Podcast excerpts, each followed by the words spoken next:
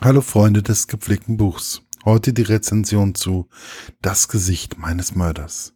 Ein Thriller von Sophie Kendrick. Der Klappentext. Sie muss sich erinnern, um zu überleben. Als Clara aus dem Koma erwacht, ist ihr bisheriges Leben wie ausgelöscht.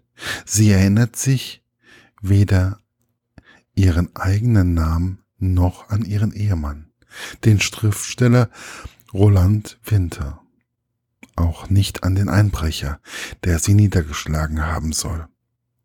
Freunde scheint sie keine zu haben. Roland ist ihre einzige Verbindung zur Vergangenheit. Mit seiner Hilfe wagt Clara einen Neuanfang. Bis jemand versucht, sie umzubringen und die junge Frau begreift, dass sie sich erinnern muss, um zu überleben, Schritt für Schritt rekonstruiert Clara ihr Leben und stößt auf eine geheimnisvolle Frau, mit der sie am Tag des Unglücks verabredet war und die seither spurlos verschwunden ist. Meine persönliche Rezension. Gut, jetzt habe ich zwölf Stunden hinter mir, seitdem ich das Buch Das Gesicht meines Mörders gelesen habe.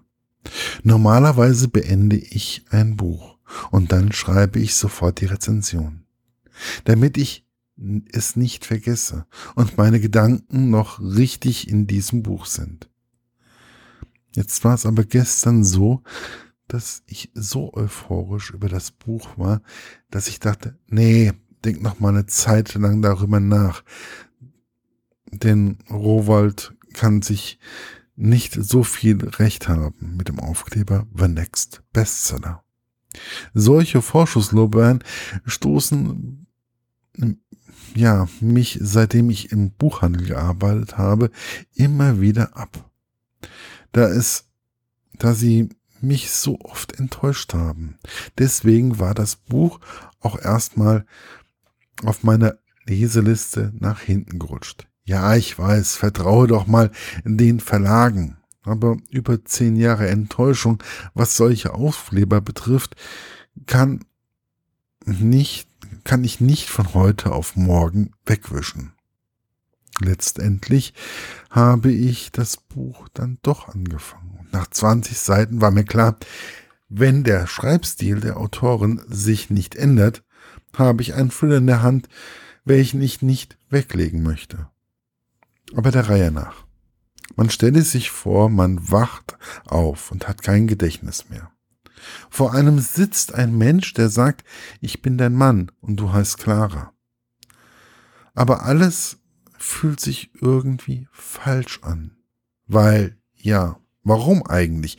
Liegt es nur daran, dass man nichts mehr weiß oder warum? Man spürt immer wieder die Zweifel, die auch Clara beschleichen, die sie nicht loslassen, die sie so weit bringen, dass sie denkt, sie selbst habe jemanden umgebracht. Deswegen versucht sie auch, sich selbst das Leben zu nehmen. Wieso sie dies denkt und warum sie dies macht, solltet ihr wirklich selbst lesen. Auch die Mordanschläge, welche auf Clara verübt werden, geschehen langsam und durchdacht. Wobei sie immer so passieren, dass man denkt, okay, das könnte auch Zufall sein. Oder sind sie es vielleicht? Das Buch ist in etwa sieben Kapitel gegliedert. Sie sind logisch und in einer vernünftigen Reihenfolge so dass man die verschiedenen Stufen der Entwicklung von Clara sehr gut nachvollziehen kann. Man bekommt bei den Kapitelnamen auch gleich ein Flash, wo man sich fragt, okay, und wie kommt es nun dahin? Man bewegt sich bei diesem Buch in einer Geschichte, wo man denkt, okay, das kann auch wirklich so passieren. Oder ein Mensch ohne Gedächtnis kann sich genauso verhalten. Vor allem ich habe mir immer wieder überlegt, wie würde es mir dabei gehen, wenn ich kein Gedächtnis mehr hätte. Wenn die Person, der ich begegne, meine Schwester sein könnte oder langjährige Freunde und ich würde sie nicht erkennen. Alles ist möglich. Wie würde ich reagieren, wenn ich einem Menschen begegne, der mich umbringen will? Oder wenn ich das Gefühl hätte, je mehr ich über meine Vergangenheit erfahre, desto mehr muss ich mich schämen und desto mehr muss ich mich fragen, warum war ich so? War ich wirklich so? Dies sind alles Fragen, die man sich immer wieder stellt, während man diesen Thriller von Sophie Kendrick liest. Wobei, womit ich mich mittlerweile beschäftige, ist eher die Frage, kann die Autorin diese Messlatte, die sie jetzt gelegt hat, bestätigen oder flacht es etwas ab? Wenn sie dies bestätigen kann, das hoffe ich, wird sie eine der ganz großen deutschen Thriller-Autoren. Ich für meinen Part würde mich freuen, wenn sie mich noch etliche Male mit einer Story und diesem Schreibstil mitreißt.